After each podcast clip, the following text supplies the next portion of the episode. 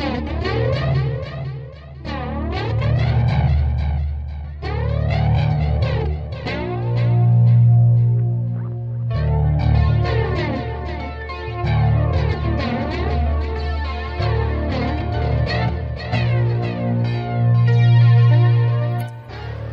Welcome to Diffused Congruence. This is episode 9 of the American Muslim Experience. My name is Zaki Hassan, and I'm joined this episode, as always, by my good friend Pervez Ahmed.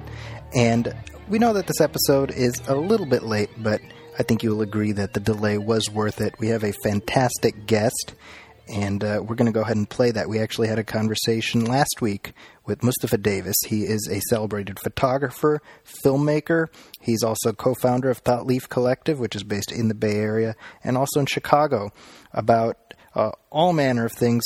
We talked about his American Muslim experience. We talked about how he came to Islam, what he's learned during his time as a Muslim, what he's learned during his time as an artist. And I think you'll agree that it was a fantastic conversation. So I'm just going to go ahead and cut right to the chat that we had last week with Mustafa Davis.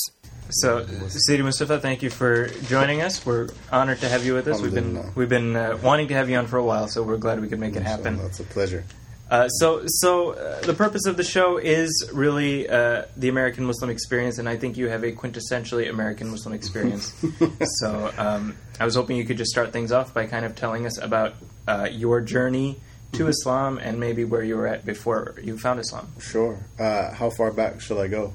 How as far back as you feel comfortable. That's right. Uh, I'll go back, you know, because I think the upbringing has a lot to do with my choice to become Muslim. So I think it's it's important. Okay. Um, yeah. you know, my my father's Black American, my mother's uh, first generation German, uh, blonde hair, blue eyes.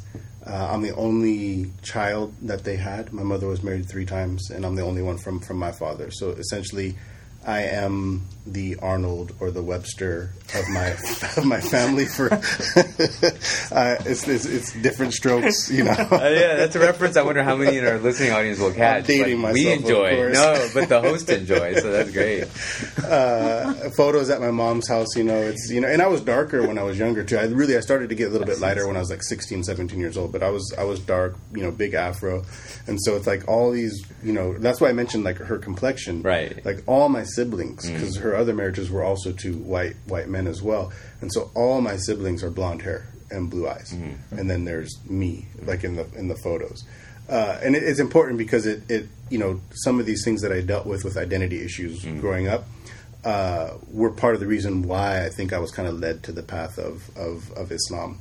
You know, you know, my parents when they got married, they divorced when I was two, but when they got married uh, in in seventy one, uh, we're not very far post civil rights, Malcolm X, Martin Luther King era, and so my dad tells me stories of them trying to find apartments and going together and being denied, Right. and that's here in the Bay Area. It, it was it was in Mountain View and in, in Santa Clara and being denied, and then my mother going the next day uh, on her own. Uh, to a different apartment complex and then being accepted uh, immediately, Right. and so there was still some racial tension Oh, yeah. uh, back then. And there, there'd be several places, several states in the in the union where their marriage wouldn't have been, even been recognized, Exactly. even as late as seventy one. Exactly. Yeah. So so I grew up with, with, with that. You know, they you know it was typical, and then it's interesting that Zaki said I had the quintessential American experience, because in my mind that triggers you just grew up in a broken home.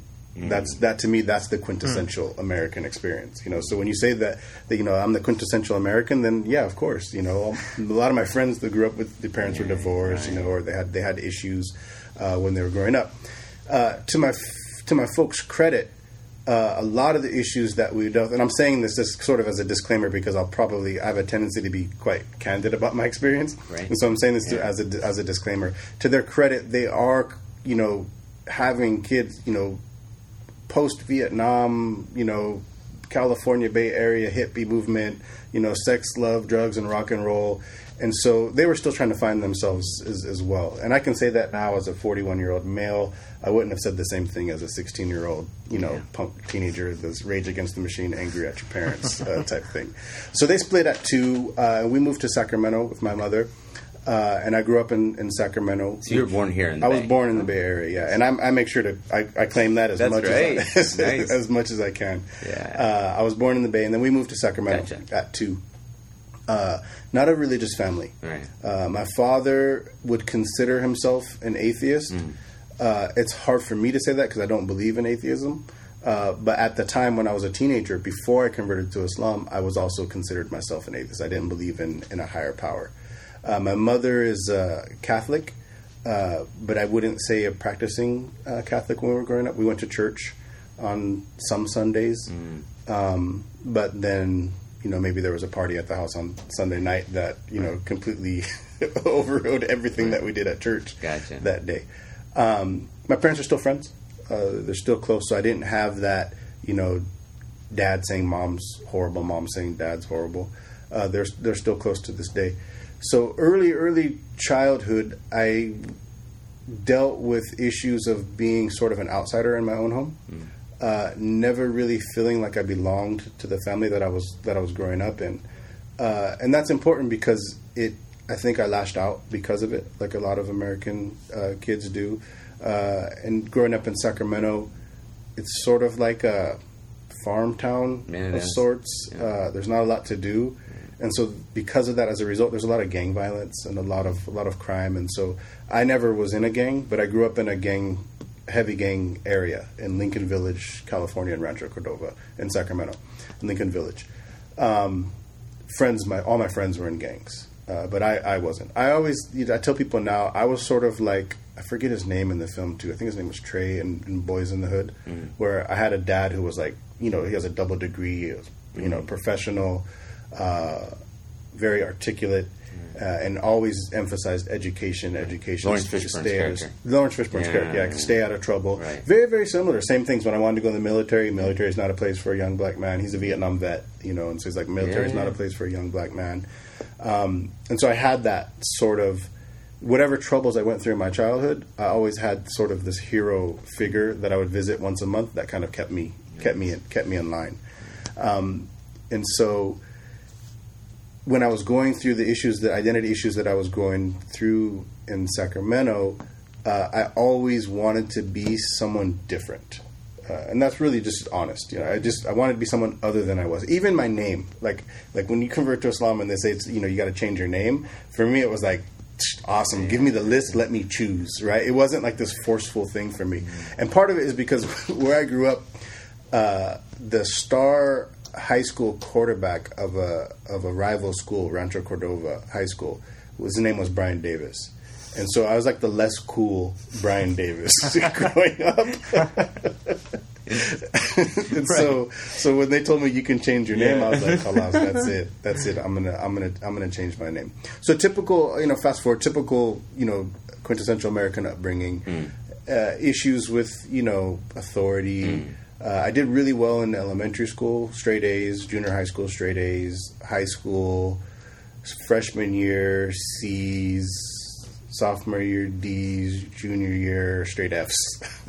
so you can see where that Right. where that that went, and a lot of that was just again the crowd that I was running with, uh, and then getting mixed up with alcohol and, and drugs and things like that kind of led me off off the path, and so that's sort of where I was uh, up until 16 when I moved back to to San Jose. So you're still in high school. I was still in high school when I moved back, yeah. And I didn't actually move back. I was kicked out. I got kicked out of high school, and it was the third high school that I got kicked out of. Right. And mom was like, "That's it. You know, I just can't. I can't do it anymore. You got to go back to your dad's." And so then I came back to, to San Jose and finished high school here in, in East San Jose at Yerba Buena High School. Wow. So then uh, that brings us. I mean, you and I then probably graduated around the same time. We're talking then early to mid '90s. Early 90s. In 91 I graduated. 91 you graduated. I graduated '92. Well, to be honest, Yeah. '91 I was supposed to graduate. Oh, got it, yeah. I graduated the summer uh, after. I didn't walk. Oh, yeah. Basically, I graduated Gotcha, that summer. I had to make up some some credits. That's legit. Um, so that's San Jose, and then um, now then I think, and, and some of this will overlap, interestingly enough, with some of the stories or the background that we talked about with with Usama, because Mm-hmm. now you you guys meet in college, we meet in college, yeah. right? So now you're at what De Anza, or is that I was at I was at De Anza. Actually, before I met, yeah, and let's- this is this is important in the story. Before Right, before the- I the met flea market or be- whatever, right? That- is yeah, that the story? Actually, even before that, Gotcha. before I met Usama, I was living here with my with my father, Mm-hmm. and uh, like I said, he's a professional entrepreneur, doing very well, uh, and he decided to to leave the job that he was at to do some of his own to follow his own passion. Right. Uh, and so he had a rough like three four year period there. Uh, lost his job. I mean, quit his job and then tried to do his own thing. Lost a lot of money in, in, in some business endeavors. And uh, my stepmother at the time, uh, throughout that process, uh, they split. Uh, and so he, he kind of was down and out in that in that phase. Uh, lost his house, uh, and this is when I was living with him. Car was repossessed, and then we went through uh, several months of kind of sleeping on friends' couches, kind of like surfing, couch surfing on, on people's couches. Uh, and you know, my father's a man. He's, a, he's he has a lot of pride. He's a very honorable man, and so he doesn't like to put people out. And so we ended up staying in some weird, sort of in, in, in South San Jose, some strange, like halfway house type place. Uh, and I remember it vividly. I was 18 at this time. This is post graduation, Yeah. post high school. Uh, I was 18, and we were living in this cockroach infested place, and it was just weird people coming in and out, strange. Uh, and then we couldn't even afford that after a while. That was like something like twenty dollars a night or something. Is it like that. maybe the suburban the suburban equ- equivalent of like like like a project or something? It's basically Would yeah, but it's in the middle of the suburbs, like Gotcha. literally in the middle of the suburbs. Right. It was just this one kind of dilapidated house that was there, uh, and you know we were, and I remember it vividly. We were eating Ritz crackers and peanut butter. That's what we were living on, Right. you know. Um, and then one night we were sleeping, and and uh, he heard like rats on the floor, and he was like, that, "That's Hmm. That was that's it. That's it. Let's go." And so we left that night, uh, and we slept in the park. We slept in the park and I remember it very, very vividly because it, it has a profound influence on who I am today. This, this, this, this one experience. It was one night being homeless, basically. Uh, we slept in the park. We, we sat down on the park bench, and he said, "We're just going to stay here tonight. Uh, tomorrow we'll figure out what we're going to do." He said, "But we're not going to submit to this. This isn't going to be who we are." And so he instructed me to, to, to not sleep laying down. He said, "Sit up. Don't don't sleep laying down. Don't like basically don't give in, Yeah. right?" Right. And uh, It's- so I woke up with the sun beating down on my face, like flat on the bench, mm-hmm. didn't- and he wasn't anywhere around. And I didn't know what I should do. Should I wait for him? Because this time there was no car either. The cars had gotten repossessed. Should I wait for him? Should I, you know, what do I do? So I just sat there. And about an hour later, he comes and he goes, "Okay, let's go." Mm. It's okay. And so we're all the way out Blossom Hill, San Jose, oh. right out out Yeah, that area, yeah. South San Jose. Right. And he goes, "Let's walk." And so we walked. We walked the entire day to downtown San Jose the entire day. We walked across the entire San Jose. San Jose. Got to downtown San Jose. Went to the Greyhound station. He had found he got some money, and he said, I, "I can't. I've been poor in my life in my life before, uh, but I can't do this with you. I can't make you go through this because I'm not. I don't have it together. And so he said, I'm gonna put you on a bus back to, to back to Sacramento to your mom's until I can get back on my feet, and then I'll bring you back. Right." And I went, you know, kicking and screaming. I did not want to go back to my mom's because I had a, an estranged relationship with my stepfather.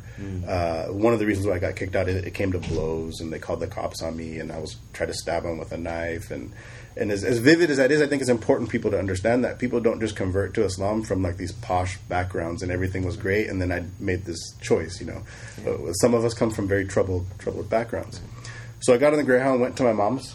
Uh, I didn't realize that he hadn't called her Oh, to right. arrange it. Right. So I walk from downtown Sacramento to where my mom lives in Rancho Cordova, which is about you know like a five hour five hour walk. And I get there and I knock on her door, and she opens up the door and she's looking at me, and I said, "Dad sent me back," and she just said, "No."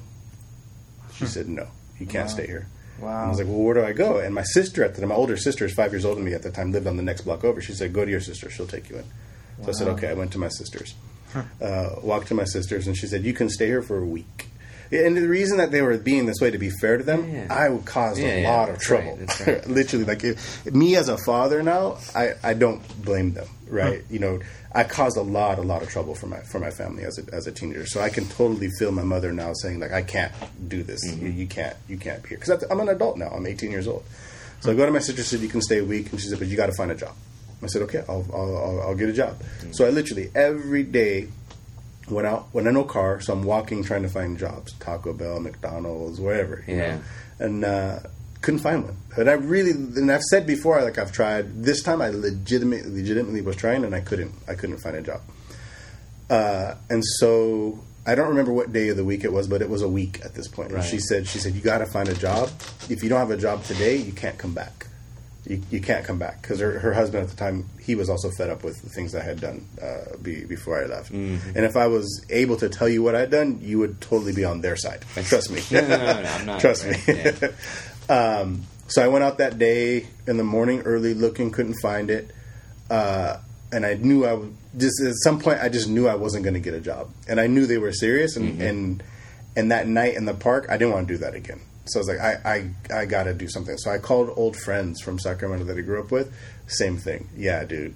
Sorry, they didn't want anything to do with me either. Yeah, dude. Sorry, can't can't do it. Uh, and this is important. and I've told this story before. Uh, I think at that point when I came back to her house, it was like three or four in the afternoon. I knew they were coming home at like six, and I just said to myself, "I don't think I can do it. I don't think I can do this anymore. No one wants me. Can't don't belong anywhere. I can't please anybody. I can't keep consistent. Can't keep a job. I can't keep off drugs. Uh, I'm just gonna end it. And so uh, my sister's husband, uh, the way they met is that he had actually fallen in an elevator. I don't remember how many floors and injured his back. And she was working at a chiropractor office, and so they met at that time. But I knew he had muscle relaxants in the house, and I knew that if you were going to take pills, because we had suicidal tendencies in my household growing up, uh, and so I knew if you're going to do it, this is the way to do it. You know, it'll be quick. You know, your heart will go into cardiac arrest. You won't feel anything. It'll be done. So I took a bottle of his muscle relaxants and an entire bottle of, of Tylenol. Uh, and I was serious. I uh, I vomited it up, and I was worried that if I vomited it up, I vomited up the poison. So I took another bottle of Tylenol. So it was, it, eventually, it was like two bottles of Tylenol and a bottle of, of, of muscle relaxants. Um, and I remember just laying down on the kitchen floor and Yeah. just waiting. You know, just didn't know what was going to happen. Right. But I didn't believe in a higher power, so it wasn't important to me really what happened. Just that it was that it was over. And I remember everything at that point just going in slow motion. Like the ceiling, I remember the ceiling would would feel like it was like floating close and then floating far, and then just slow motion. Um, miraculously, from God, my sister came home early that day. She was worried that I wasn't going to find a job, and she wanted to like sort things out before the husband before her husband came home. And she she found me uh, unconscious on the kitchen floor in a pool of my own vomit. And uh, she immediately like started slapping me, and I wasn't gone yet. And so I, wo- I woke up, but I don't remember it. I just Right. remember this in flashes now. She called my mother. I remember they filled the bathtub with ice cubes and cold water, put me in there. They wouldn't let me fall asleep. They kept trying to make me vomit. Um, fast forward, rushed me to the hospital. Uh, in my mind, this all took place literally within seconds of each other. Like even in my recollection of the memory, I don't remember the drive to the hospital. I don't remember any of that. Uh, I remember now after talking to them afterwards, they rushed me in over someone who had a gunshot wound. That's how serious it was. They said that they said I was literally a few minutes away from complete cardiac arrest.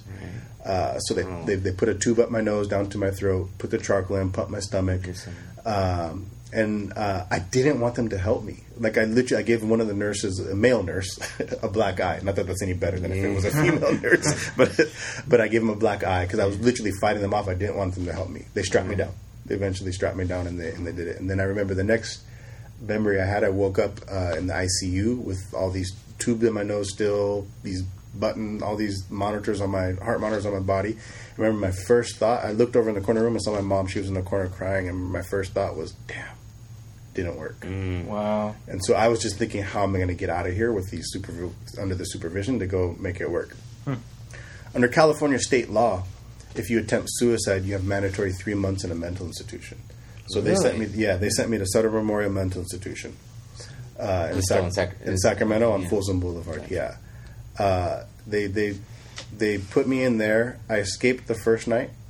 Uh, I figured out they let you go on the patio, and I saw that there was like a trellis there and things. So I said I can hop that fence. I hopped it and ran. Uh, got picked up like 15 minutes later by the cops and brought back, and then that was a different experience because now I got back back, and then I'm now I'm maximum security there because I'm an escape risk, and so I actually was for for about a week in a white padded room, which was which was really really uh, interesting. But this is important because I think although I didn't know about Islam at this time when I was in a mental institution, uh, I made the decision to commit to God there. Okay. I, I made a conscious decision, and part of it was because the first night I was there after I got brought back, uh, they have meds that you have to that you have to take, and so they gave me some meds and I took them, and I had been done drugs in my life, and I was high. Like they gave me these meds, and it was like LSD type stuff, and like Yeah. I wasn't, there- I wasn't cognizant. I couldn't think. I couldn't, and so uh, I told myself I'm not going to take them anymore. I'm not going to take these meds anymore. And so I learned how to tongue it, right, so that I could hide it from them, so that they couldn't see. Uh, but then that next day, when I was there for the whole day, I saw troubled people, and I realized that I didn't have real problems. I was just a bitter kid. By choice. Yeah, I was just, you know, I had problems, but not like I could control my problems. Mm-hmm. They were in a situation they couldn't control. And one of the first images I saw when I left the room as a kid was banging his head on the on the on the wall hard, and I could hear it. And then I saw like the orderlies come and rush and pull him away, and there was literally blood stains on the wall. That's how hard he was hitting his head. A girl would pull her fingernails off, like and so she had like all these gauze and stuff on her fingers. People talking to themselves down down the hall, and I realized I'm not like them Right. right? I might have some emotional issues that I'm dealing with, but I'm not like them. And since I'm not like them, I don't belong here. Okay. And that's what. And so I had a nurse. I remember his name to this day. His name was Randy. It was an African American brother named Randy, and he came, and he would take my blood and like take my vitals and stuff. and like the third day after talking to him, he just looked at me. He goes, "What are you doing here?" And I said, "What do you mean?" He goes, "Why are you here?" And I said, "Oh, because I attempted." He goes, "No, I know what you did. I know what you did, and I know that. But why are you here? Hmm. What What are you doing?" And I was like, "I don't get what you mean." He goes, "You don't belong here." Hmm. And I said, "I don't understand what you mean." He said, "He said you're fine. You you have some issues that you're dealing with, but you're not like these people. Get yourself together and get out of here." And I said, "I want to. I've tried to get my life together, this and that." And then he said, "He said, you know why I do what I do?" And I said, "Why?" He said, "Because I used to be in here." And I said, "You did?" He said, "Yeah." You know why? And I said, "Why?" He said, "Attempted suicide." And he said, "I made the decision when I was in here that I was going to change, mm. and I changed, and I came back, and I purposely got a job here so I could help people like you." Wow. And that was it for me. That was it. I was like, at that point, I was like, "He did it." He was like me. He changed. I'm going to change. And he was religious. He was Christian, but he was religious. And I so I attributed that to religion gets you better, right? So so I'm going to be religious. And so I had conversations with God there for the first time. I said, if you get me out of here, and you help me get out of here, I'll dedicate my life to serving people through you. And that was it, right? And then so So up know, until that time, you had, I mean, consciously identified as someone who, like you've said, don't didn't believe. In I didn't believe in. God, and I, no, I didn't believe in a higher power Right. at all. To the extent So, that I used to try to find people that were religious Yeah. and convince them that God didn't exist. Like I was literally a human devil, and I like like Malcolm calls himself that, right? I literally would go and try to find the most religious people and try to convince them that religion didn't exist, that it wasn't real. Mm. And if and if I saw if I saw that I was making sense to them, or I was I, I was happy. Like that's why I call I literally a human devil. I was really, really my purpose. I would try to knock people off their off their religion, and so this moment for me was a pivotal moment for me because I used to refuse to call on God if I was in trouble. I wouldn't do it because I, you know, I was trying to follow my father's footsteps. He's an intelligent man. Obviously, he's done the research. I don't have to do it. God doesn't exist, so therefore. But here, when I'm at the bottom of the barrel, there's no far. You can't get any lower than this. At that point, I was stripped of everything: ego, pride, every. I'm in a white padded room. You can't have ego in a white padded room, and I, everything was stripped away, and the only thing that was left was God. Hmm. And I realized that that's the only thing that was left. And so then I started to think, why would I call on him? Why would I feel this if he didn't exist? If it wasn't in me already, right? And so, uh, three months mandatory. I got out in two weeks. I was able to convince them. Uh, this is why I have a problem with, with, with psychologists and psychiatry now. Uh, I was able to convince them that I didn't really want to com- kill myself, Yeah. and that I was just trying to show my family that I wanted help, Right. and that I knew my sister was coming home early, and I timed it perfectly to when she was going to come in, and I wasn't really unconscious when she Right, walked right, in. right. And they believed it, and they bought it, and I got out. I got out in two weeks. Um, and after I made that commitment, now it wasn't all you know puppy dogs and sunshine from After from that. from that point forward. Right. You know, I had a lot of people that I had hurt, you know, in my life, and you know, a lot of people that I had to kind of make amends with. But I stayed in Sacramento. I got a job, and I stayed in Sacramento for about another month or so, and then I moved back to San Jose, and then I started going to college. I went to De Anza College. Okay. Uh, and about you know, literally about six months after that experience is when I met Usama Canon. But then things had gotten better with your dad. Were you living with your dad again, or I didn't. I came back and I and I and I got a job Okay. and I, I was living in downtown San Jose and, and I was going to school during the day and I was working at a restaurant in the evenings. Oh, okay. Yeah. And then you and Usama's paths cross. And then Usama and I, Right. then our paths cross. Right. Yeah. And is, is Yahya Rhodus there too? Yahya isn't here. Uh-huh. Yahya's in, in, in San Diego. Oh, that's going right. to school at San Diego State at the time. Right, right. Okay. Yeah. So then, uh, okay, and then so then you're you're you're in college. Um, by now, you have you said you've you've reckoned you you know you believe in a higher power. Yeah. You're you're sort of you know um, searching internally. Your your searches take you where?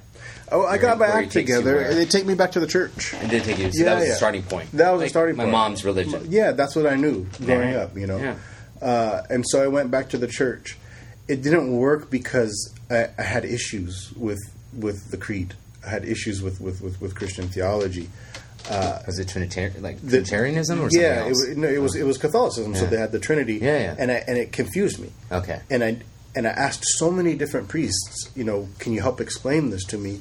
And I found that none of them could, mm. and that it was always just you have to have faith, and that this is what religion is. And if you can't have faith, then you don't really believe in God. And I was like, well, I kept thinking that God wouldn't make it that confusing. Like he would he would give me you know something you know to to, to go on.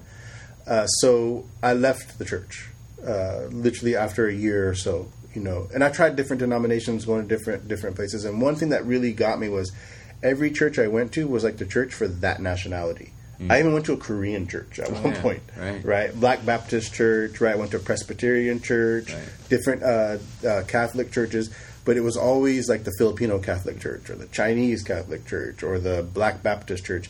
And and in my mind, I didn't feel that God would compartmentalize His followers. Mm. Like I, I wanted something that was more unifying, something that.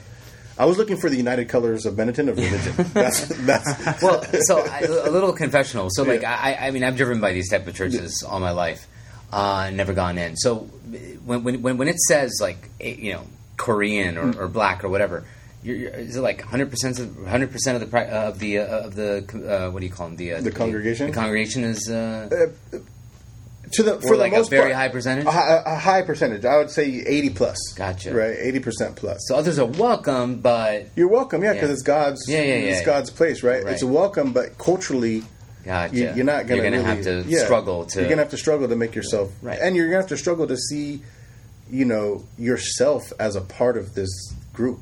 You know, and a lot of people. so like like a, as a Korean church, would would the sermon arguably be in like Korean? No, it would be in English. Oh, okay, okay, It- okay. I think they have some that are. I just never, I never, gotcha, I never, I never yeah. went to those. You know, uh, but you know, uh, I think you won't, you probably won't find very many people that would admit this. Mm. But I think, and then this is just my personal opinion, that a lot of people who are looking for religion, a lot of times they're just looking for community.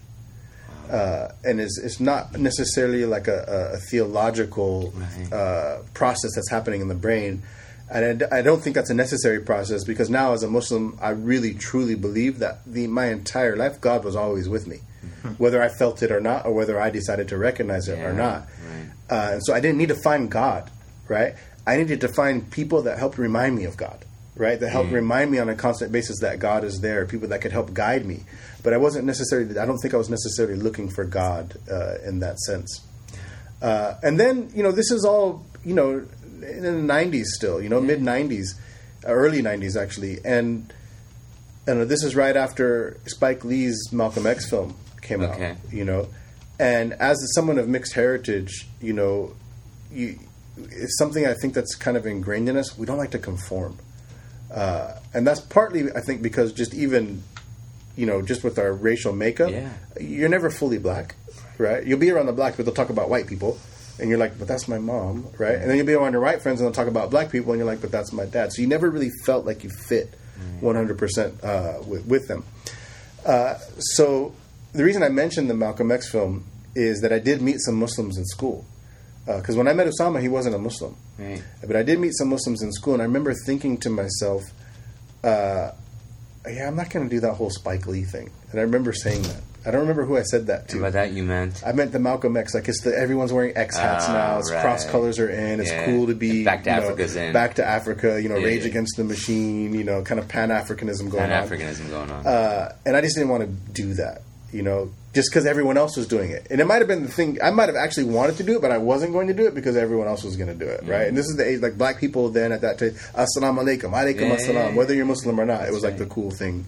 Cool thing to do. Everyone's wearing Africa medallions. You know, Oh. I, I did the whole Kwame high top fade with Africa bleached into the front of my in the front of my Yeah. fade. You know, Taking me back to high school. Yeah. uh, so I didn't want to do it. So when I actually did meet Usama, Yeah.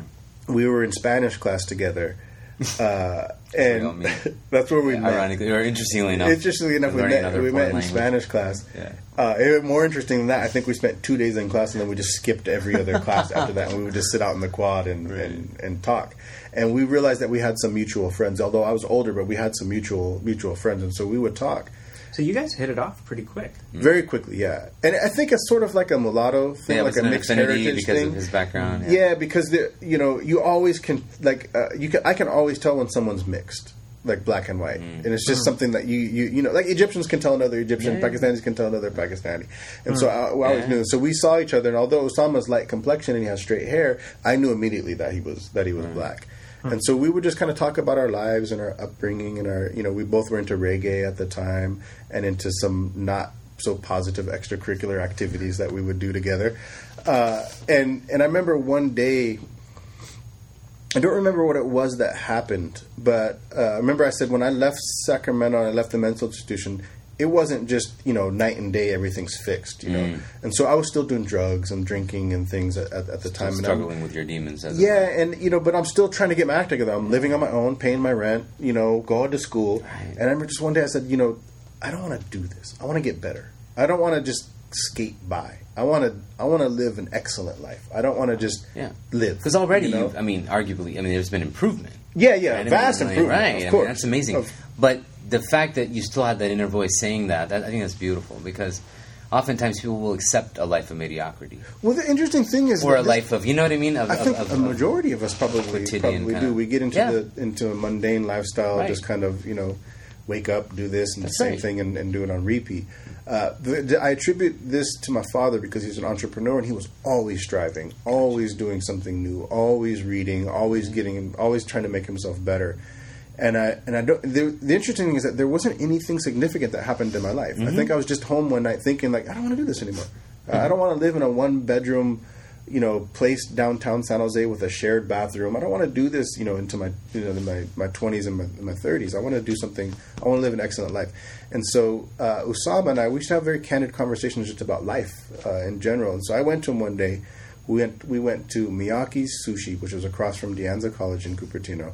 We actually tried to drive by there a year ago and it was gone. We were really sad. Oh. Uh, this is but- Lucky's hangout, right? or you, you haven't been at De Anza in a while. But, No, I teach oh, there. Yeah, yeah, that's I teach there every summer. So yeah, so we were there. We were out there, uh, you know, and we went to sushi. Usama was a vegan at the at the time, and he was always trying to get me to be a be a vegan.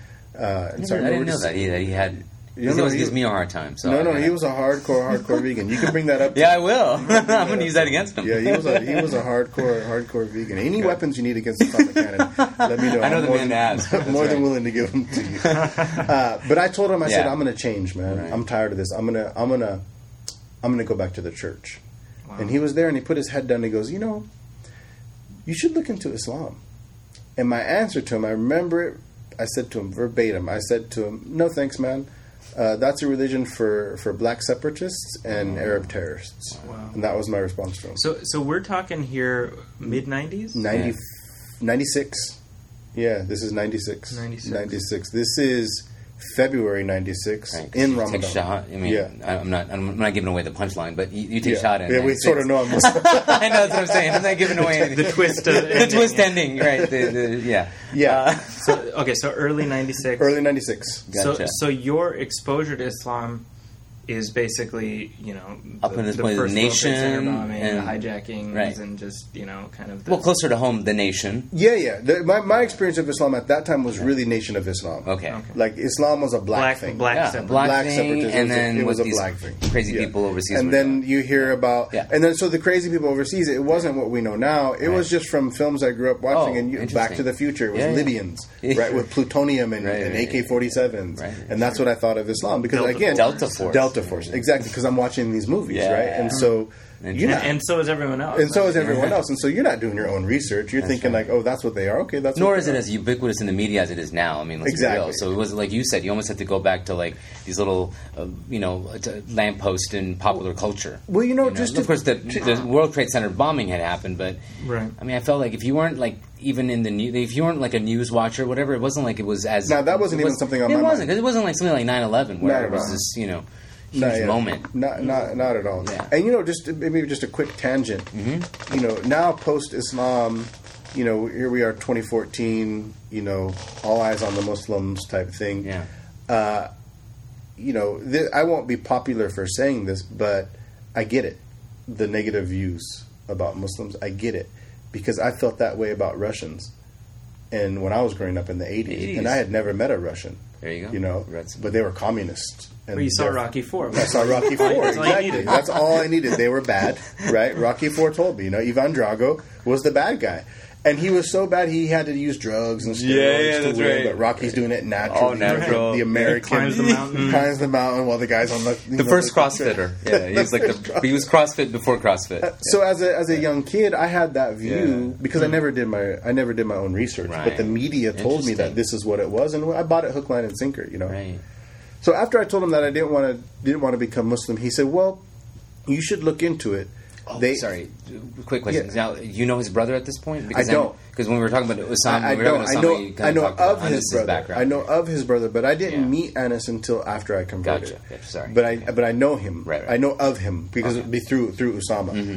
And so and this is actually when Usama brings him up uh, in a in a you know in a in a direct manner Yeah. in, in terms in regards to Islam. Right. He says, you know, the Muslims they have a prophet uh, that they follow whose name is Muhammad, uh, peace be upon him, and he's not Muslim. Usama's not Muslim at the time. Uh, he says his name is Muhammad, and uh, he's the son of Ishmael, the son of Abraham. He said they have the same prophets that Christians have, and I was intrigued now, you know.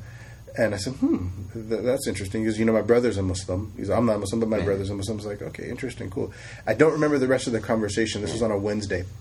Uh, that evening, I went to Barnes and Noble bookstore on Stephen Creek's Stevens Creek Boulevard, Stevens Creek and San Tomas. Yes. And I went to go find a Bible, uh, and and because that's what I was going to do. I was going to get back to religion. And on my way to the Christianity section, I was, walked past the Eastern philosophy section, and I looked up for, for some reason, and I saw uh, Martin Lings' book, uh, Muhammad, his life based on the earlier sources, and it was written on the side on the on the spine of the book Muhammad in gold letters, and it triggered. Usama told me about this guy Muhammad, sallallahu and so I pulled the book down, and I opened it up and I tried to read it. Now, like every third or fourth word is an Arabic name, Abdul Muttalib, Abu Qasim. I could, I, I could, and so I was reading it, and, but it's interesting because as I was reading it, I was like, see, it's a, a religion for Arabs. I can't even pronounce the words that they're right, and so I put it back. But what stuck in my head is that through that short uh, reading that I was doing, I read about a page. Uh, it made reference to the Quran three or four times. Now, I didn't know what the Quran was, and th- you might laugh at me for this because the Quran for me was K O R A N. I didn't know about a Q U R A N. Mm-hmm. Oh, so you saw it on the books. I saw, I saw didn't- this Q thing. I didn't know the, this Q thing, but I saw it now. The Q, the Q Quran in Martin Lings' book, right? Right. And so I put it back. Oh, I put the book back, but when I put it back, right next to it is Yusuf Ali's translations of the of the Quran It's spelled with a Q. right? Spelled with a Q. That's so I pick it up and I read it. True story. I kid you not. This is a true story. I opened up to a random page, which just so happened to be the very first page of Surah Al-Maryam. I read it from uh, start to finish. I'm in the bookstore. By the end of reading it, I was in tears because it answered the questions I had about Christianity that no Christian priest could answer. And here I pick up this random book, you know, and then literally within one chapter, it gave me the answers of what who was Jesus, right? And as a Christian, that's important because you know if you don't accept Jesus, that's it, eternal damnation. Yeah. And so now here's this version of Jesus that makes sense to me. That makes sense. He wasn't God's son. He was a prophet like all the other prophets. And I started to think, why would God kill his son to mm. save people when God's omnipotent? He could just save you if he wanted to. I bought it. I bought the Quran. I took it home. I read that chapter two more times that night, and I refused to read anything else. I was afraid if I read something else, I would read something that I didn't believe in, Right. and I just wanted. If you would have told me that Islam was Surah Maryam, I would have taken it. At that point, I would have taken it. But I was afraid if I kept reading, it would have been some weird thing that I couldn't get with, and then here I would be lost again and, and not really have a, a, a religion. That was Wednesday night when I bought it and took it home and, and, and read it. And then Thursday I went to school, uh, and Usama didn't have class on Thursdays, so I did. I wanted to tell him like I, you know, I got this book and I read the Quran, and but he didn't have class on Thursdays. When I went there, I met uh, a man by the name of Khadim, um, and and Khadim is a Senegalese man who was selling some like knickknacks that he brought back from him was from Senegal, dolls and leather wallets and stuff like that. Want me to run it back? 'Cause of- Yeah, uh, Maybe just like half a yeah. second. Why don't we? Okay. Yeah, that'd be great because I love yeah. this story too. So so Khadim, he had just gotten back from Senegal, and he was he had like a kiosk there at De Anza in the Quad, and he was selling like some dolls and like leather wallets and knickknacks and things. And, and I walk up to him, and uh, and I'm just looking at some of the things, and he says, "How are you, brother?" And I said, "Oh, I'm I'm, I'm doing well, thank you." And then he's the next thing he said to me, he goes, "Brother, are you a Muslim?" And I said, "No, I'm, I'm, I'm not. A, I'm not a Muslim." I said, "But you know, I bought a Quran last night," and he just like his smile, like he glowed, and he was just like, "That's so beautiful." And he came around, he gave me a hug, and I, uh, although it was weird, it felt good at the same time. Like I felt like I wasn't supposed to like it, but I did kind of like it. You know, and it was just, Yeah. it was, it was, it was, it was genuine and it was real. And then you know we just kept talking a little bit, but he didn't mention anything about Islam. He just said that's good, and then he just started talking about what we were talking about. Uh, and then he says to me, he says, "I'm a Muslim," and he says, "You know, we pray five times a day." And he said, "Right now is one of the times of prayer, and we can't delay it. We have to, we have to pray in the time." And I said, "Okay, yeah, no, no, no problem at all." And he said, "So you have to excuse me." I said, "Yeah, yeah, man, do your do your thing." He said, "Will you do me a favor?" And I said, "Sure." He said, "Can you watch uh, my stand for me?" I said, "Yeah, okay." And he, and he showed me his cash box, and he goes, "Here's the cash." He said, "If someone comes, if you could just sell this for this much and this for this much, that I would really appreciate that, brother." And I was like, "Cool." And he left. Now I'm not Muslim, Yeah, so I'm thinking, man, I could take his cash, right? I could take his cash right now, and he would. I could avoid him easily. He would never find me. He doesn't know who I am. Doesn't know my name or anything. And then immediately after I had that thought, it occurred to me, he knows that too. He knows I could take it, and he doesn't care. And then Wow. immediately in my heart, I said, whatever made him not care, that's what I want, right? And he was gone for a long time, literally like a half an hour. I kid you not, bro. I, I He does all his sunnah He read Surah Al-Baqarah, Surah Al-Imran in, Right. his, in, his, in his lower prayer. And then he came back. But this is important, and this is important for me on so many Yeah. Mm. levels, this next moment when he's coming back, uh, because this is a dark, swarthy, black Yeah. African man, Right, I've right? the Dark, dark, dark complexion. Uh, and when he returned from prayer, he looked different. And I felt like his face was glowing. And later on, after I converted, I understood about nur and the concept of light on faces, but I had never witnessed this before in my life. Like he looked prophetic to me when he was coming back, and like if he would have been f- floating across the quad, it would have just been perfect. You know, end credits, great movie, right? Works out perfect. Yeah, right? yeah, yeah. And he comes back and he's just like, "Thank you, brother, so much for you know." And I actually had sold a couple things for him, and he was just so so thankful. Immediately after that, a Pakistani man walks up with long hair, mm-hmm. long long hair, like, like a mullet type thing, and a Metallica shirt. And he comes and they greet and they says salam to him and they, you know they hug each mm-hmm. other. And then he turns to me and he says how are you? I said I'm, I'm I'm good. And then he looked at me and then he says to me too he says are you a Muslim brother? And I was like, no, but now my mind is spinning. Like, you know, I'm I'm like in my twenties now, Yeah.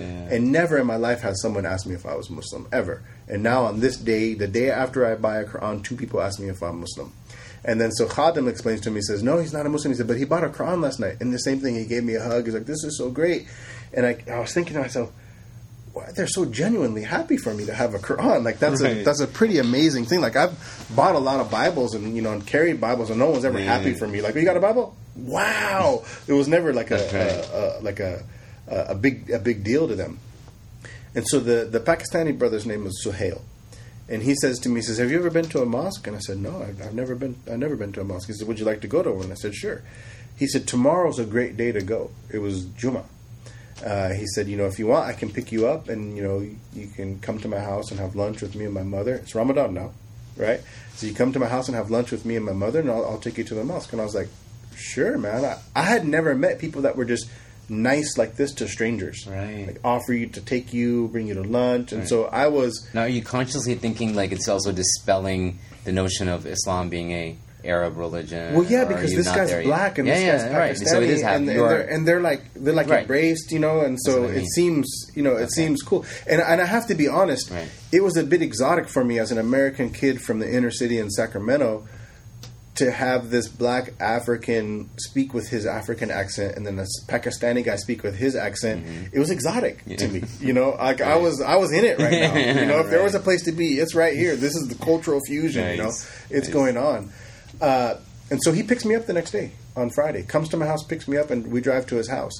Uh, and again, I don't know much about Islam at this point. Like I literally, I haven't been the guy who's studying it. It was literally a day before Right. that I bought the Quran. Beyond that, it was Nation of Islam. That's what I knew. Uh, and so we go to his house, and, and his mother's there, and I, I meet her, and they've got food spread out.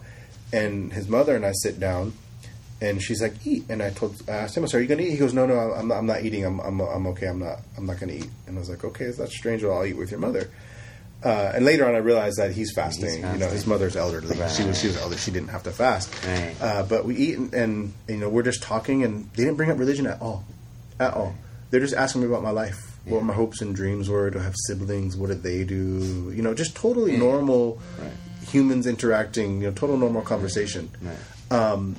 So after lunch, uh, he says, you know, we're going to go to a mosque. He says, and you know, as Muslims, we, we like to be purified before we go.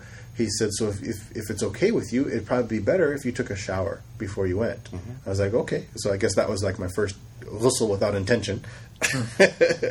right. But if I was Hanafi, it would be cool, right? Yeah, yeah, yeah. It would. No, I was going to say intention before. What's that? What's that? So I did, and it, it, the, the interesting thing is, it wasn't strange to me. It didn't feel like I, if any other time you go to someone's house, like, "Hey, man, you should take a shower," you'd be offended, you know. I was going to say it but it, but a little. It felt, yeah. it felt like I'm going to go to a holy place here, and so that makes sense that I would purify myself. You know, I was used to just touching my hand in the, the holy water and doing the Father, Son, Holy Spirit thing. So this it kind of made sense to me. So we did that.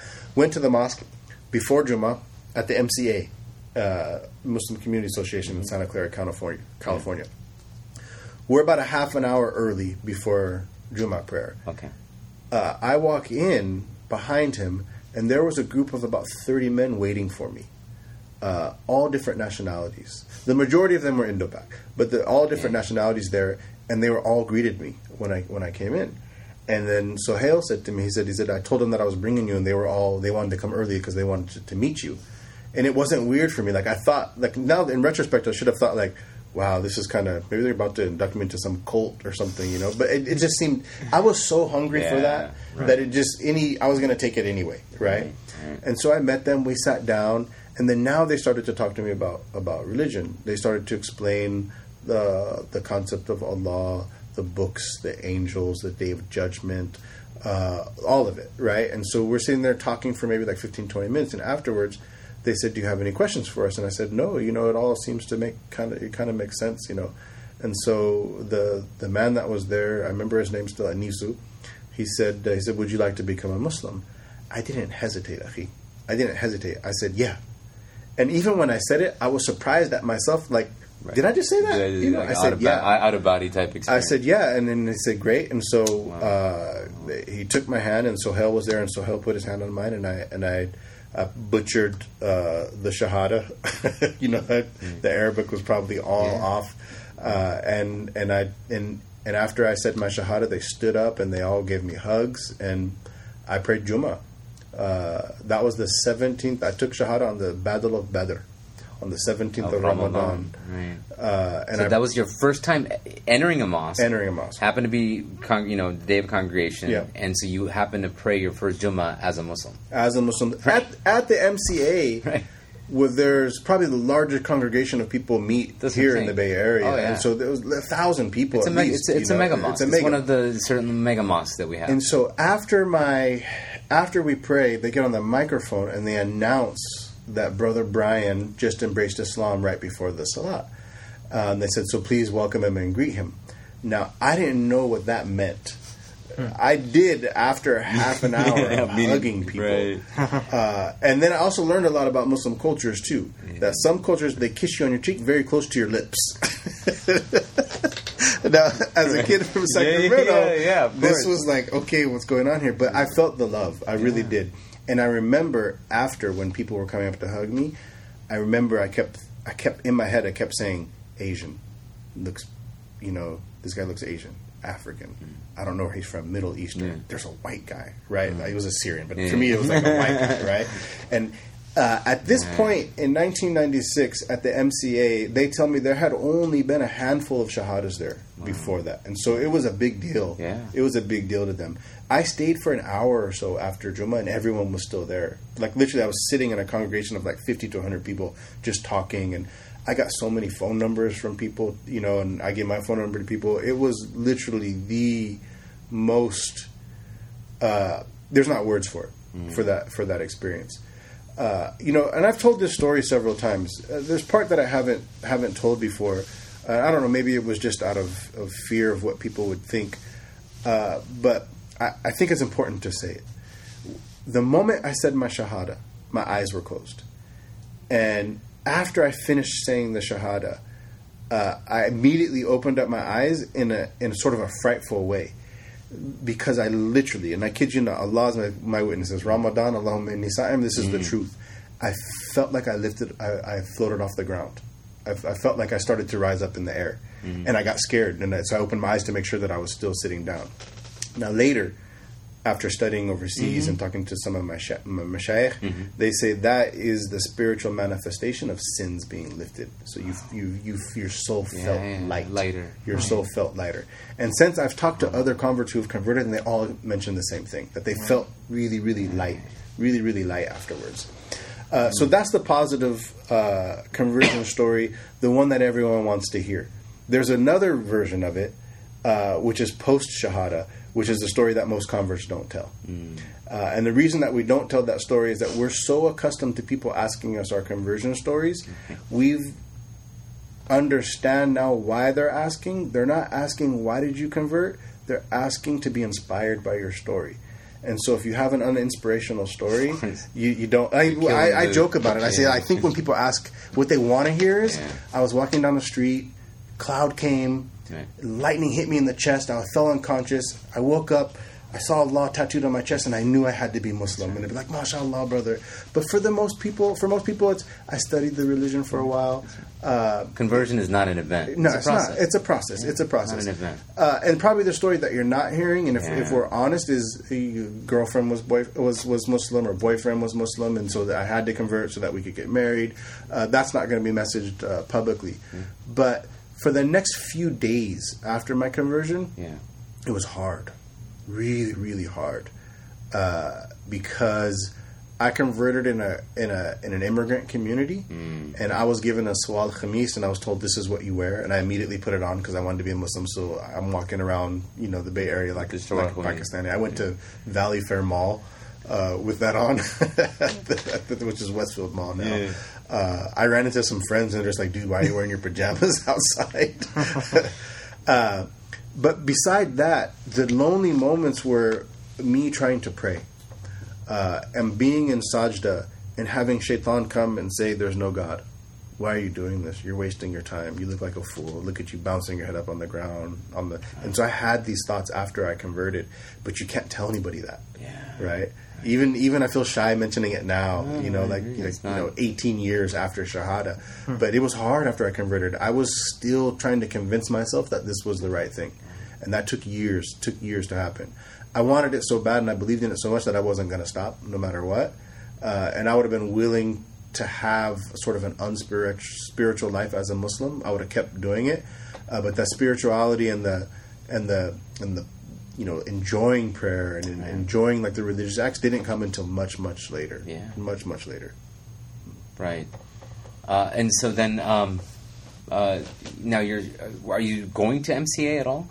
I did, I did. You know that became my mosque. You know, So, because I'm thinking 96, what, I mean, Sheikh Hamza's there? You Sheikh meet Hamza's there. I met Sheikh Hamza uh, that weekend. After you convert. after I converted. I converted on Friday. I met him on Saturday. He had a he had a, a religious interfaith talk at Santa Clara University the Wow. next day. So this is this is at a point before Sheikh Hamza is kind of the national. Oh no, he's not known yet. I mean, he's, the, basically the resident imam at the MCA. Correct. Uh, he's still working as a nurse, Yeah. uh, and he's still continuing his education at San Jose State. And he had just recently returned from from from Mauritania, so he's reacclimating to America. I mean, by '96 though, and we talked. It's funny because we talked about this in the next room when we were talking with Sidi Usama. But by '96, he's on the upward trajectory, though. Sure. I, I, I, I was sharing my experiences because, if correct me if well, at least with Usama, this is like September. Usama converts. Yeah. And I was sharing, so he, he said September '96, and I so automatically in my mind I'm thinking, what was I doing when I, in September '96? September September '96 would have been me returning from ISNA Mm. in in Cleveland, and by then Sheikh Hamza was already primetime ISNA. I didn't even know ISNA Yeah, was ever yeah, yeah, of Cleveland. course, of course, because it was, and I, and I and I bring that up. No, I brought that up with Usama for the same reason I'm bringing it up now, which is to say that um, not only to say that okay, where was Sheikh Hamza, but you know, where like it just when I hear your story as as when I heard Usama's story, you know, it automatically makes you reflect on where I was, mm. you know, at that time, and then. But like you're saying, but and, and not only my, you know, having these completely different set of experiences, ISNA's a thing. I mean, mm. ISNA's definitely a thing in the in the mid '90s, and arguably still is. But that entire universe, as it were, is completely unknown to you. I don't know anything You know, right? Exactly. You are MCA, if that, Santa Clara. I know two mosques. Sun- I Sunday- know yeah. Masjid Nur Right. and MCA. And you know a handful of people. And then their are like sister, sister, apart. and they're two miles apart, sister mosques. So I just know the same group of people. That's and, it. and and before the age of the internet, before YouTube, Yep.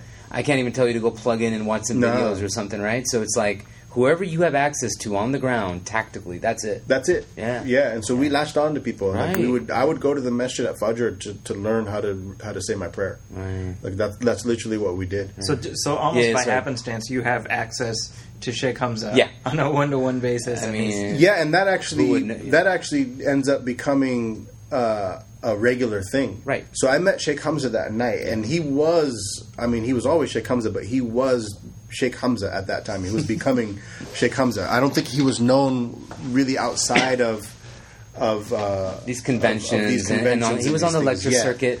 Uh, and as things happen, I mean, even locally, he may not have been a big name. You know, it Yeah, could have been no. more of a national thing. Yeah, that exactly. happens a lot. But I remember Yeah. watching him Right. speak with the rabbi and the Christian uh, At that interfaith, At that interfaith, and I just remember, uh, you know, thinking, this is probably the most brilliant man alive. Like Mm-hmm. literally, this like there was they couldn't get him on anything. Right. He knew their books better than them. And then and then I remember uh, hearing him speak Arabic, and I was just like. Wow, we can do that. Like Americans, we can. Like he's amazing. Like this is the most amazing person. And then after the the event downstairs, uh, there were people gathered to meet him. People like were in awe, you know, trying to shake his hand. He had a huge crowd around him.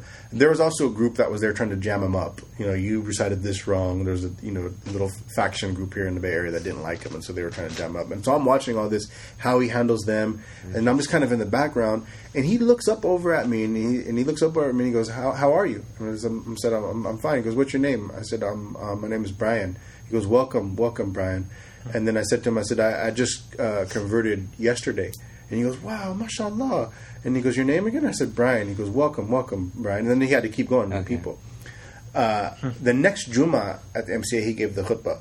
Nice. Uh, and I was in the bookstore. The MCA bookstore was our hangout. That was that was our Google for Islam at that time. we would be in there for hours after Juma. Literally, we would pray Juma, and there's some days that we were there till Isha, just in the bookstore, trying on kufis, like the, like the, the plastic kufi, you know, trying that on, just The bowl. Yeah. the bow, The plastic bowl. the the the, the, the Palestinian scarf. Oh, yeah. You know, we were just anything. We're just Muslim. Like, just give us anything. You know. Uh, and then I was in the bookstore, and Sheikh Hamza was in there, and he walked in, and I was there, and, and he looked over, and he goes, "Brian." I looked at. I said, "He remembered my name." To this day, I can't tell you how much that affected me. To this day, I still get goosebumps oh, Wow. thinking about it. Right. That this amazing scholar Right. saw me one time for 15 seconds. A week later, he remembers my name, and I—I knew who he was. He's, I saw all those Oh, people. yeah. He was a rock star, right? right, and I knew that that's impossible for him to remember my name. And so he just he came over and he started talking to me, asked me about my life, and uh, that was it for me. Uh, from that point on, he invited me to his house to, to come learn. I, I started studying Maliki fiqh with him from this like lime green book called Malachite Jurisprudence. Um, and I would walk over to his house uh, several times a week, you know, uh, just at lunchtime. He lived on Monroe in, in Santa Clara. I, would- I would walk over there and I would just sit and I would I would I would study with him. In fact, I, I wanted to choose the name Khadim uh, for myself out of respect Out for, of- for Khadim. And Sheikh Hamza said, "This is a good name." He goes, "But you should you should maybe think about Mustafa." And so I, it stuck, and I, and I and I chose I chose Mustafa uh, from that point on. Uh, so that was that was it. And then you know, in in September, Usama called me. We were still at school together, Yeah. and and but. Um, we still had kind of the same same crowd, and Usama was just hanging with the Muslims, right? He was just he he already knew how to pray, he knew how to make wudu, all that stuff, but he just didn't commit yet, right? He was, and so one day he calls me and he says, "Hey man, tell me about Islam," Right. right? And I said, "Okay," and so we went to dinner, uh, Royal Taj in Campbell, California. Right, had vegan food. Right, you can bring that up with them. had vegan food, and we talked about we talked about Islam. Uh, and the next day, I said, "Let's go to the mosque." He said, "Okay." It was Juma, and so we went to the MCA, and we went to the MCA, and I told the imam before the salah. I said, "Someone's going to take the shahada after the salah." We prayed in the back, and so we prayed, did our two rakahs, you know, uh, did our taslim, and then the, the imam gets on the mic and said, "Someone's going to take their uh, their brothers. Please stay seated. Someone's going to embrace Islam." Right. And I nudge him. I go, "That's you, Ak." and he goes, "He goes, what?" I said, "That's you, bro." And he goes, "What are you talking about?" I said, "Bro, they're- you don't make them wait, man. There's all these people that they're looking back at us now, man. Just go." and so he like reluctantly, Yeah. he tells people that I forced him to take his shahada. In a way, I did, but he was ready. Dang. Come on, he just made wudu and prayed Juma with us perfectly, Yeah. right? and so he went up there and he said his shahada there, and that was September. And so he was basically the reason that I converted in in February. Um, and I wouldn't say that I was the reason that he did because his brother was already Muslim, but I was the one that took him to the mosque, and then he took his shahada in, in, in September.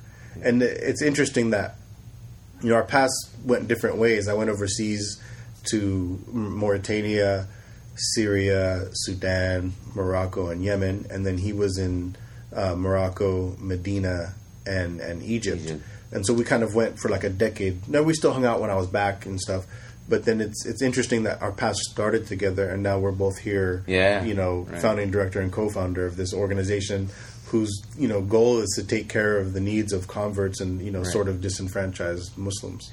And we'll definitely get to Ta'leef. Uh, I mean, yeah, I, I definitely want to get to Ta'leef. But um, before, so you, you you alluded to the fact that now you have you, you, both of you, and I think different time periods. You spent, I think, a greater amount of time overseas. But what was the what's happening? So you've converted now. You're taking these private classes with Sheikh Hamza. What was the impetus to go abroad? So Sheikh Hamza brought Sheikh Khatri Got it.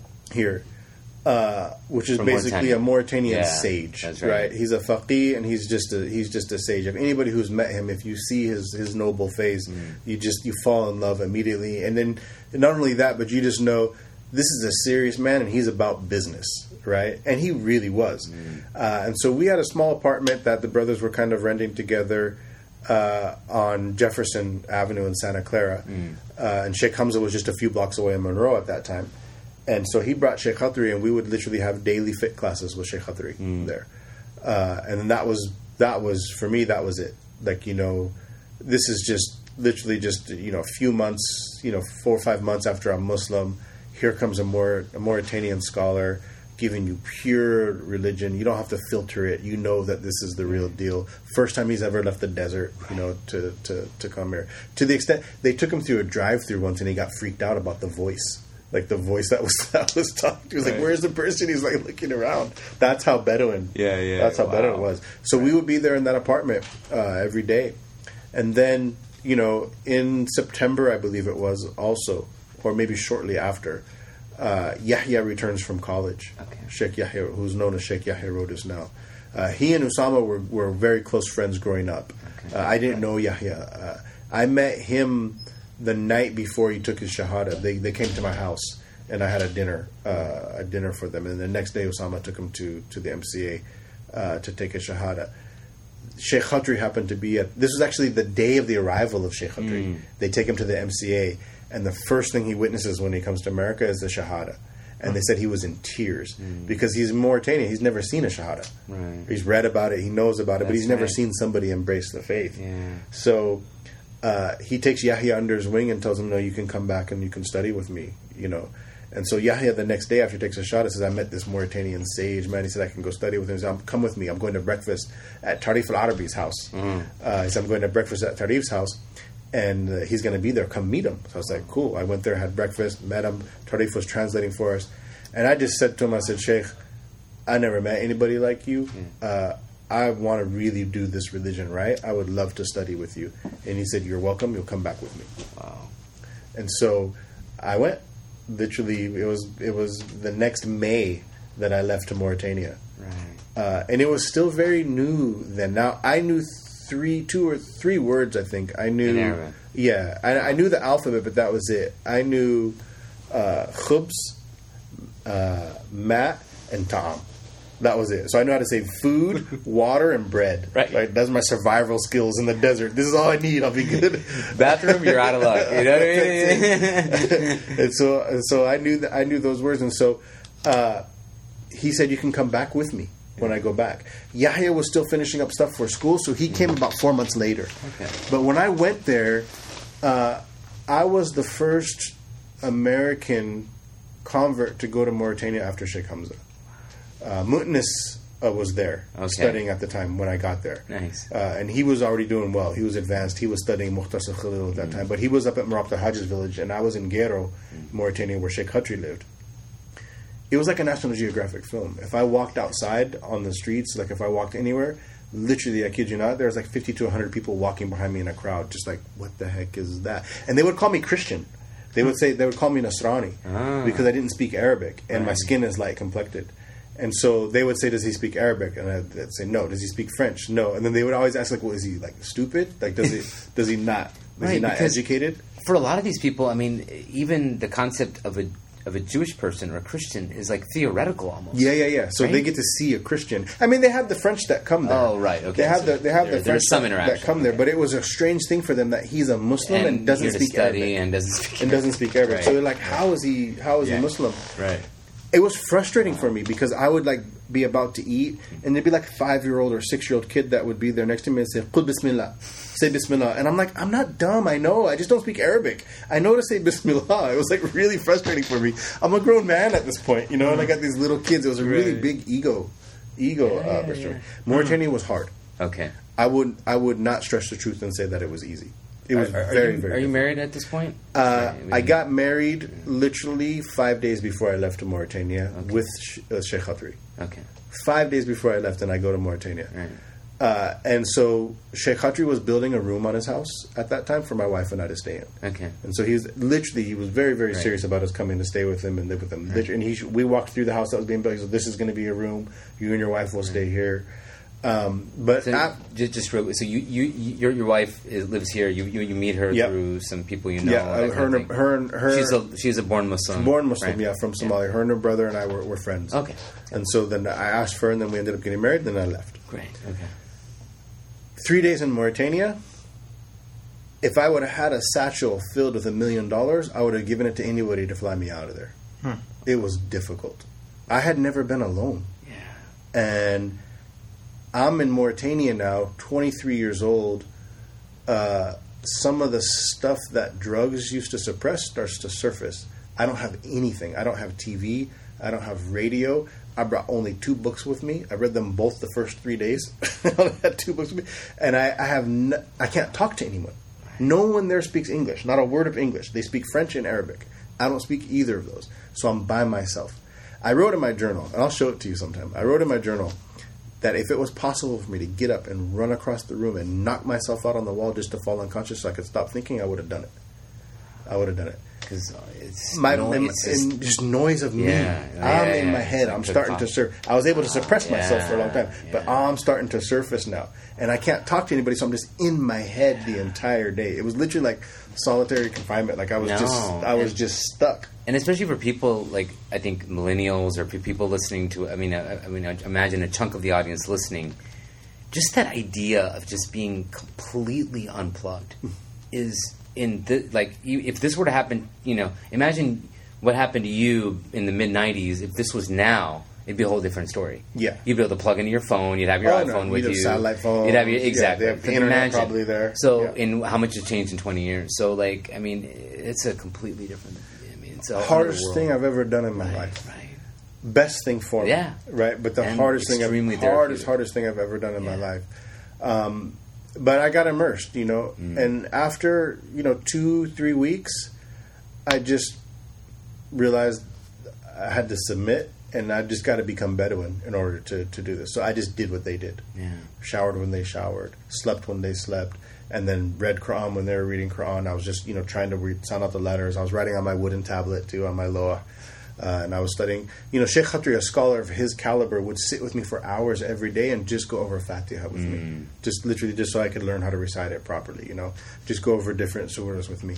And still to this day, Subhanallah, 18 years later, the surahs that he taught me, I recite them like him. Like still to this day, that's because that's how I memorized it, and so I recite them like him.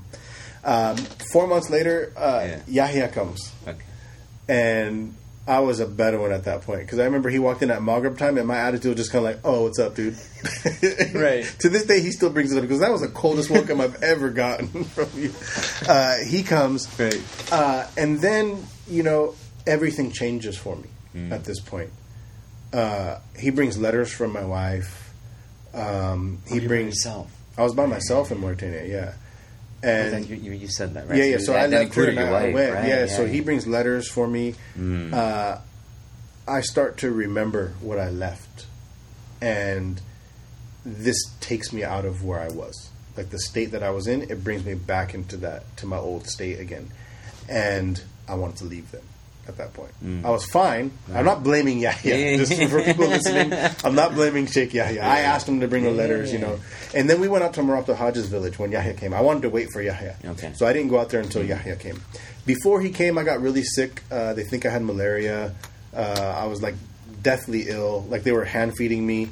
Uh, I was in bed for literally like two or three weeks, and like they, they were like literally like hand feeding me. They were like washing me and stuff, and I was I was really really sick. I, I didn't think I was gonna die. I didn't feel like that. But when Sheikh Abdullah, uh, Murabit al-Hajj's grandson, came down and, and I met him for the first time, he actually went back and got Mutnis. This is the first time I met Mutnis. He got Mutnis and told Mutnis to come back to Gero because your friend's dying, and so that's why Mutnis came. And so I met I met with Mutnis then, and then he had, uh, had to go back to his studies. And so when Yahya came, we went out to Tuamrat. I stayed there a week. That was it. I couldn't do any more than that. I couldn't do any more. It was so hot there, in such a harsh environment. People like Yahya and Mutnis and, and, and Sheikh Hamza and, and these other people that went out there and stayed there for years. Allah bless them. Like they are, they, these are these are men. these are. I couldn't hang. It literally felt like I was someone opened up an oven and stuck me inside, and then put a fan on full blast and was just throwing sand at me. Like it was really really difficult for me. I knew I wasn't going to be able to do it. Uh, Yahya struggled that first time too, and we left and we went to the, we went to a phone and we called Sheikh Hamza because that was when the first Deen intensive was happening in Nottingham, England. Okay. And so we said, you know, we want to leave and go to the Deen intensive, Yeah. and then study a little bit, and then and then and then come back here. And so Sheikh Hamza said, that's fine. You know, you can you can come. We went, went to the Deen intensive, uh, and then from there came back home. I ended up going to Syria. Yahya went to Syria. He went back to Mauritania. I've never been back since. I want to go back though. I have to go because that's that's that's the beginning. That's, right. the beginning Genesis me. right you know. there. So you're in Syria, um, pursuing other studies. Studying at Arabic at Damascus Yeah, University. okay. Uh, stayed there for a year. Right. Uh, went to Sudan for a few months. Is Imam Zaid there at the time? Imam Zaid is there, and Okay. Imam Zaid, mashallah, Allah bless him. Yeah. Imam Zaid today in 2014 is the same Imam Zaid that I Yes. met back in 1998. Absolutely. Uh, he picked me up from the airport and took me around the city, showed me how to get around. He literally must have spent eight, ten hours with me that day. Uh, and I didn't never, I didn't know who he was. Mm. Damascus, Damascus. This is in Damascus, yeah. And he became, whenever there was trouble or issues, the guy who was there, Johnny on the spot, always had time for you. Always, always had time Mm. Beautiful. for you. But again, here's that that prophetic character that that's impacted me still to this day. Like when I think about Syria, there's no way I would have been, able to do Syria without Imam Zaid. Uh, I met Sheikh Jihad Brown there. Uh, Imam Dawood Yassin was was Dawood Yassin was still studying his Arabic program. Imam Zaid was still in the last year of his Arabic program when I got there. Um, Ibrahim Osi-Efa was there. Okay. Sheikh Abdul Karim Yahya was there. Sheikh Mohammed Mendez uh, was there at the time too. Uh, and so that became our, our core group, you know, and we kind of followed each other wherever we sort of went around the world uh, studying from that point. So how long were you in Syria then? Syria was about a year, a little bit over a year. And then from there, And you then I went to and then Sudan for a few months, and then I went to Morocco, and I was in Morocco for about six months. You overlapped with Usama. Uh, I Morocco? came Morocco. Usama was in Morocco first. I came for his wedding, Okay, and then I stayed. right, Uh, and then he had he he came back home, right. and then from from Morocco, I came back home for a little bit, and then that's when we went to Yemen. And then that, I had my family with me. So in Okay. Syria and all these other places, my family. you As soon as I left Mauritania, my family children- was you had, you had family kids by then, yeah. right, right. Uh, my daughter was born in Yemen, uh, and then we went from Yemen. We were there in Yemen about five years. Hadramaut. Hadramaut Yeah. in Tarim. Studied at Dar al Mustafa. Yeah. First, I studied at Badr Institute for, Okay. for language, For language, for Arabic, right. and then I went to Dar al Mustafa. Uh, and That's where then you meet my friend Omar, right? Yep, exactly. Right. And then, uh, while I was studying in Dar al Mustafa, Habib Ali asked me, Habib Ali Jifri asked me to help him with some media things he was doing in Abu Dhabi. And so that's when I moved to Abu Dhabi and I started working for the Tabah Foundation. And I was there about four and a half years. And then we returned to the United States in 2008, and we've been here since. So I mean, we could literally spend the entire episode, I think, just talking about your like your travels. But Mm. I, I, I, one of the things I, I really want to get to also is because you've talked about this and you've shared this in uh, you know your own sort of Ta'leef testimonials, and we'll get into Ta'leef a little bit later as well. Is the struggle that you have, um, you know, again, post conversion, post study of Islam, now to go back and say, you know what, embrace the fact that you always had this artistic drive, and to feel that somehow that your conversion had initially suppressed it, um, and why you felt that way, and Yeah. what was it that got you to, you know, again, Yeah. unleash that sort of creative energy again. Great. So I come from a family of artists. My father is a is a singer, and that's actually how he met my mom. This is performing on the road. My mother and my mother's a painter, uh, and so the arts have always been instilled in us as as young children. I grew up playing piano, and and I picked up photography at the age of thirteen, and actually ended up going to a specialized high school for the arts. And so uh, my goal was always to be a, a musician and a photographer. That's what I. That's Those what are I- your initial passions. that was my initial Yeah. passions. Yeah. Um, the the filmmaking part didn't come in until later in high school when my father bought a video store. Uh, and so I literally, instead of doing homework, would just watch like three or four movies a night. And then I realized VHS, uh. VH, VHS exactly V- VHS. Uh, So- you had to you had to spend like five minutes rewinding. That's what I'm saying. You before thought to be start- kind and rewind. before you Yeah. start watching it. Yeah. Um, but I remember watching the films and thinking, you know, this is so many arts in one. Mm. Like, you know, you can write because I wanted to be a writer as well. That was my initial passion. I wanted to be a photojournalist. I wanted to write and take photos, and piano was just sort of like my my stress my stress release. Uh, and so I would watch those films and I would think, this is writing, this is photography, this is cinematography, there's music in it, this is all the arts combined. I, I think I might want to make films one day. Uh, and I didn't at that time, but it, that that came later. Um, Were you watching these movies kind of from a critical I was- eye? I had notebooks and I was taking notes. okay. Yeah. So was that kind of Yeah, yeah? It wasn't just yeah. the avid moviegoer. no, no, no. And I was watching films that I wasn't interested in. Just So to any see how particular were- filmmakers? Yeah, how, I mean, the- I- how, how they were done. both be kind of Uh, that. Like, I was stuck. I think like a lot of kids in that time. I was I was stuck on on Coppola, on Brian De Palma. I was watching a lot of Godfather, a lot of a lot of gangster films, uh, on on Lucas, on Spielberg, uh, on that group of people, which is Yeah. interesting, who were in film school together. Right, right. They're all in film Not school at the same time. Some of them are at Tisch School of Correct. Arts in New York. Some of them are at USC, Mm-hmm. and then they all kind of graduate, and then they become the pioneers that really, uh, uh, you know, for all intents and purposes, have created modern cinema for us today. Mm-hmm. Right, you know, And they defined a Uh, generation, they defined certainly. it. Yeah, they, Yeah. they- you know, and so those were like the guys that I was kind of Mm-hmm. looking at. I wasn't really into independent films at that time, and so the documentary stuff came came came much came much later. Uh, so that was my my upbringing. I was always around the arts, and then I converted, Mm-hmm. and you know, like a lot of people that convert, you know you're given a very extensive list of the things that you're no longer allowed to do, and art was one of those things. Wow. Uh, I was told that photography was impermissible, um, that music was was impermissible. Uh, I broke my piano. I broke my cameras. I smashed all my CDs. I spent a lot of money on CDs over the year, by the way, because I would smash them and I'd buy them back, and then I'd feel bad, and then I'd smash them again, and I'd buy them back. Man, I've spent hundreds and hundreds of dollars on CDs Right. because of my conversion. Now you're like, why did I spend so much money on the CDs? Now I'm like, why did I should have just waited and downloaded it? yeah, That's right. and then you can delete them off your hard drive and get them back. And Um, but I was serious, man. Like when I converted, Wow. you know, I'm coming from a pretty, you know, you not not even unique, just a pretty tremendous background, Right. you know. And so my conversion is serious for me. It's Mm-hmm. not it's not a fad. It's like this is this is the last bus stop. You Mm. know, there's no more bus stops after this. Islam has to work for me. Mm. And so when they told me that music was haram, that art was haram, I took it serious. Mm. I didn't like that I had to do it, but then I was also taught at the same time you don't have to like what you do. You just have to do it, and that's what a Muslim is. You give up what you have to give up. You don't drink. You don't do drugs. You don't have a girlfriend. Uh, all of that stuff. You just you quit it right away. Yeah. Uh, and so I did. I left it, and I left it for a number of years. For a number of years, Right. but I never filled. There was that void was always there. Mm. I never filled it, uh, and it wasn't until I was in my studies in Dar al Mustafa and I and I saw pic- pictures of my teachers and stuff on the walls, and like here's the people I'm learning fiqh from. There must be differences of opinion, you know. And so then I start studying it, and I start to realize, sure enough, Yeah. there are differences. I wasn't taught that there were differences, you know. So I just I ran with it, and it's very similar, you know, to the you know in the films and stuff that I do. Jordan Richter's story, the Wayward Wayward Son, the Jordan Richter story.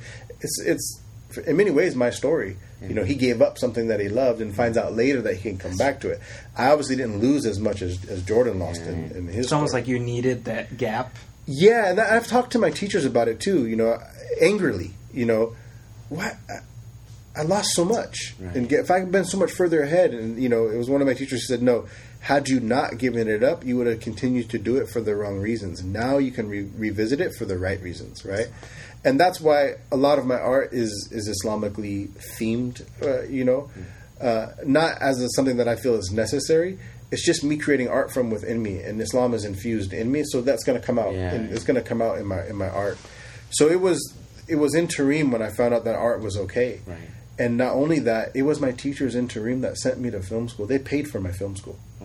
Uh, they they're the ones that sent me to New York Film Academy. You know, to they said we see an inclination in the arts for you. You know, we're gonna we're gonna push you in this. And then my first years after graduating uh, was spent serving serving them and in, in the mission, and you know, and still I hope you know to some extent I am you know still serving them even if it's if it's indirectly. Uh, but now I'm just creating art for me, you know, the art that's that's that's that's within me, and it just happens to be Islamically themed. So it was several years before I got back into the arts, and I was bitter for a while Yeah. about having having lost it. But now, like like Zaki said, I do consider it now a very necessary phase. Mm-hmm. I, I I don't think I could have kept it uh, and stayed grounded had I not left it for you know, and then come back for the right reasons. Wow, remarkable. Uh, so then, now you're back, and then um, let's see. So th- that's sort of the genesis of, or some of the work you're doing in, in, in Dubai. The genesis of like Mustafa, like Mustafa Davis Productions. Yeah, Yeah, I mean, Right. we're we're we're so. I feel like we've gotten such a rich backstory. I, we, I know we wanted to Yeah. spend more time talking about your artistic endeavors. Yeah, but- exactly. But you know what? This this gives us a chance to, inshallah, get you back. But Oh, mashallah, my but, but with the time that we have left, I mean, can can you talk about some of the projects that you're working on right now and that uh, Sure. coming up too? Sure. Or and and while you do that, or as you do that, do weave in Ta'leef. We, we so we've gotten the Ta'leef story, so from Usama's angle, and Yeah. I'd love to, like Zaki said, have you back and talk about it from your I, point of view. I think we're going to have to. Yeah, yeah, Yeah. exactly. I know. Uh, but you know, sort of weave in the work that you're doing here, and, and I think most of I would imagine that the vast majority of our listeners know about the work Ta'leef is doing. So that goes without saying. Mm. Yeah.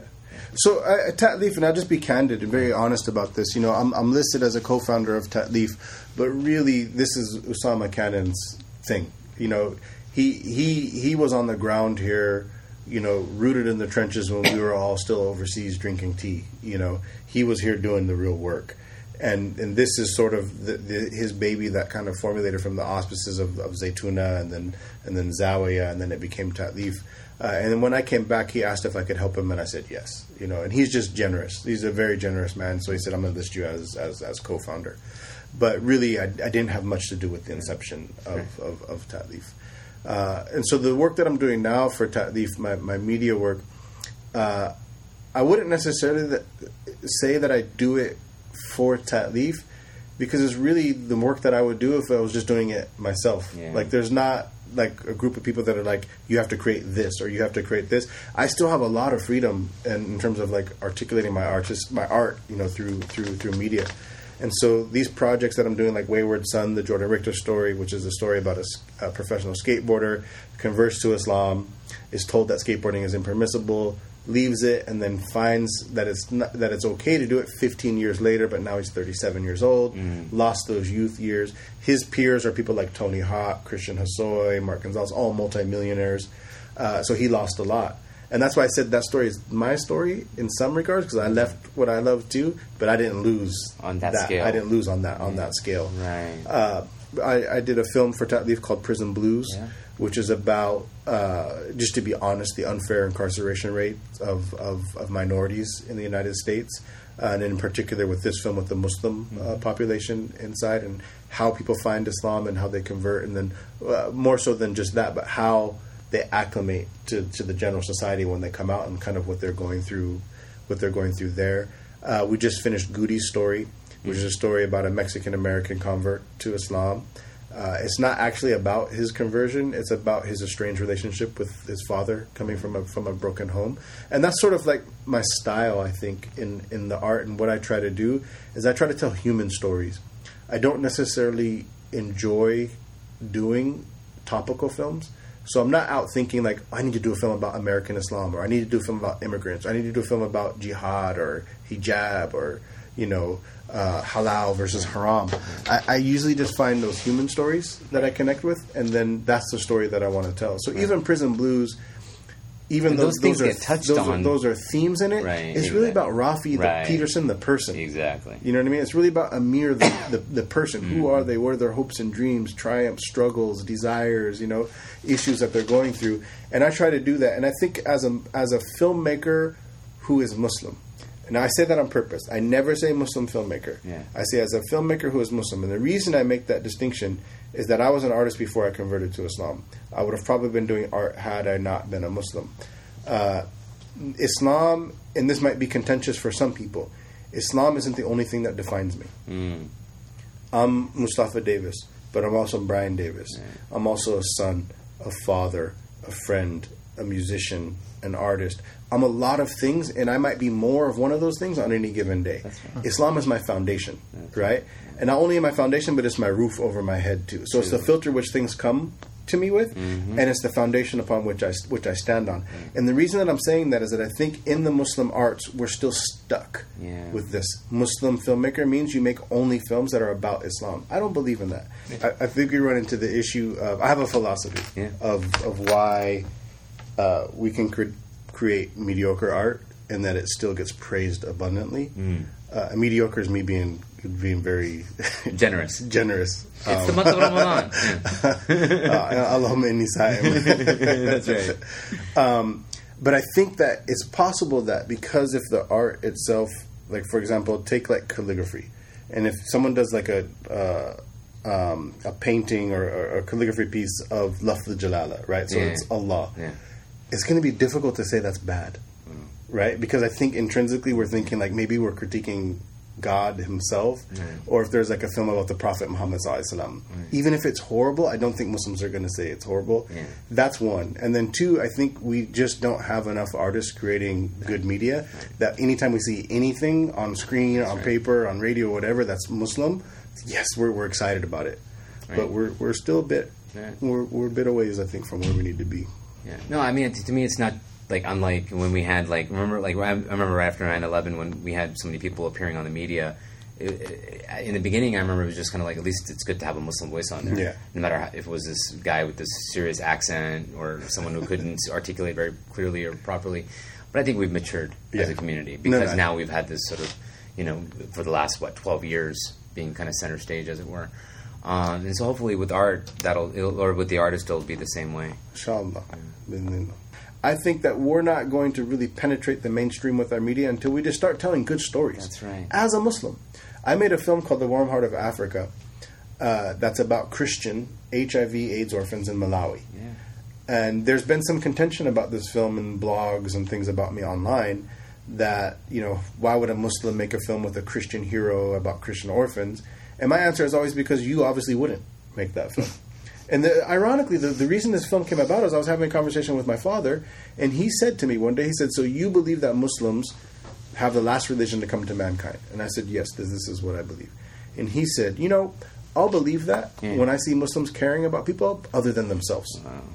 And literally two weeks later, I was in Malawi, purposely shooting a film about Christian orphans to show my father that we do that we do care. You know, Right. so I make that dis- I make that distinction. That's right. Uh, I don't know what's coming next for me in terms of art, but I feel internally something bigger, something bigger is coming. Uh, which probably means something that's going to ruffle some Muslims' feathers, you know. Inshallah. Uh, something that's going to push the envelope, uh, Yeah, yeah. push the envelope a little bit. But I feel like now I'm at the point in my career. You know, I've been doing this, you know, 15 years now. I feel like I'm at the point in the career where I can start yeah. where I can I can start to be a filmmaker now.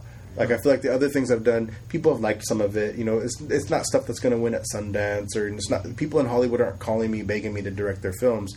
I feel like now I've got enough experience where I can start to tell those stories. I'm a bit older now. I'm 41.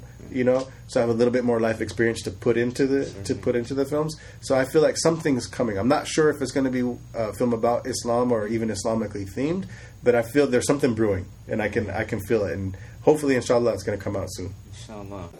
And there's our conversation with Mustafa Davis. As you can tell from where we left it, there's obviously a lot more that he has to say. So all that means is that we're absolutely going to have him back on. You can count on that, inshallah. But that wraps up this episode of the Diffuse Congruence podcast. And again, I want to offer my apologies for kind of a, a helter skelter release schedule, but I assure you, we're going to do everything we can to get back on track. And on behalf of Parvez and myself, I want to thank you once again for taking the time to listen to the show, for sending in your comments, for everything you're doing to let us know how we're doing. Because this show is about your reactions to it, so we want to make sure it is getting the best reaction possible. That being said, please do hit us up on our Facebook page. That's facebook.com slash diffuse congruence. The show is also available via Stitcher Radio and also via iTunes. Please write us a review. Let us know how we're doing. You can also send emails to diffusecongruence at gmail.com. We look forward to hearing from you, and hopefully, you will look forward to hearing from us when we are back with our next episode very shortly, inshallah. And uh, again, let me say on behalf of Parvez, Ramadan Mubarak, and Eid Mubarak, we'll see you next time. Thank you for listening.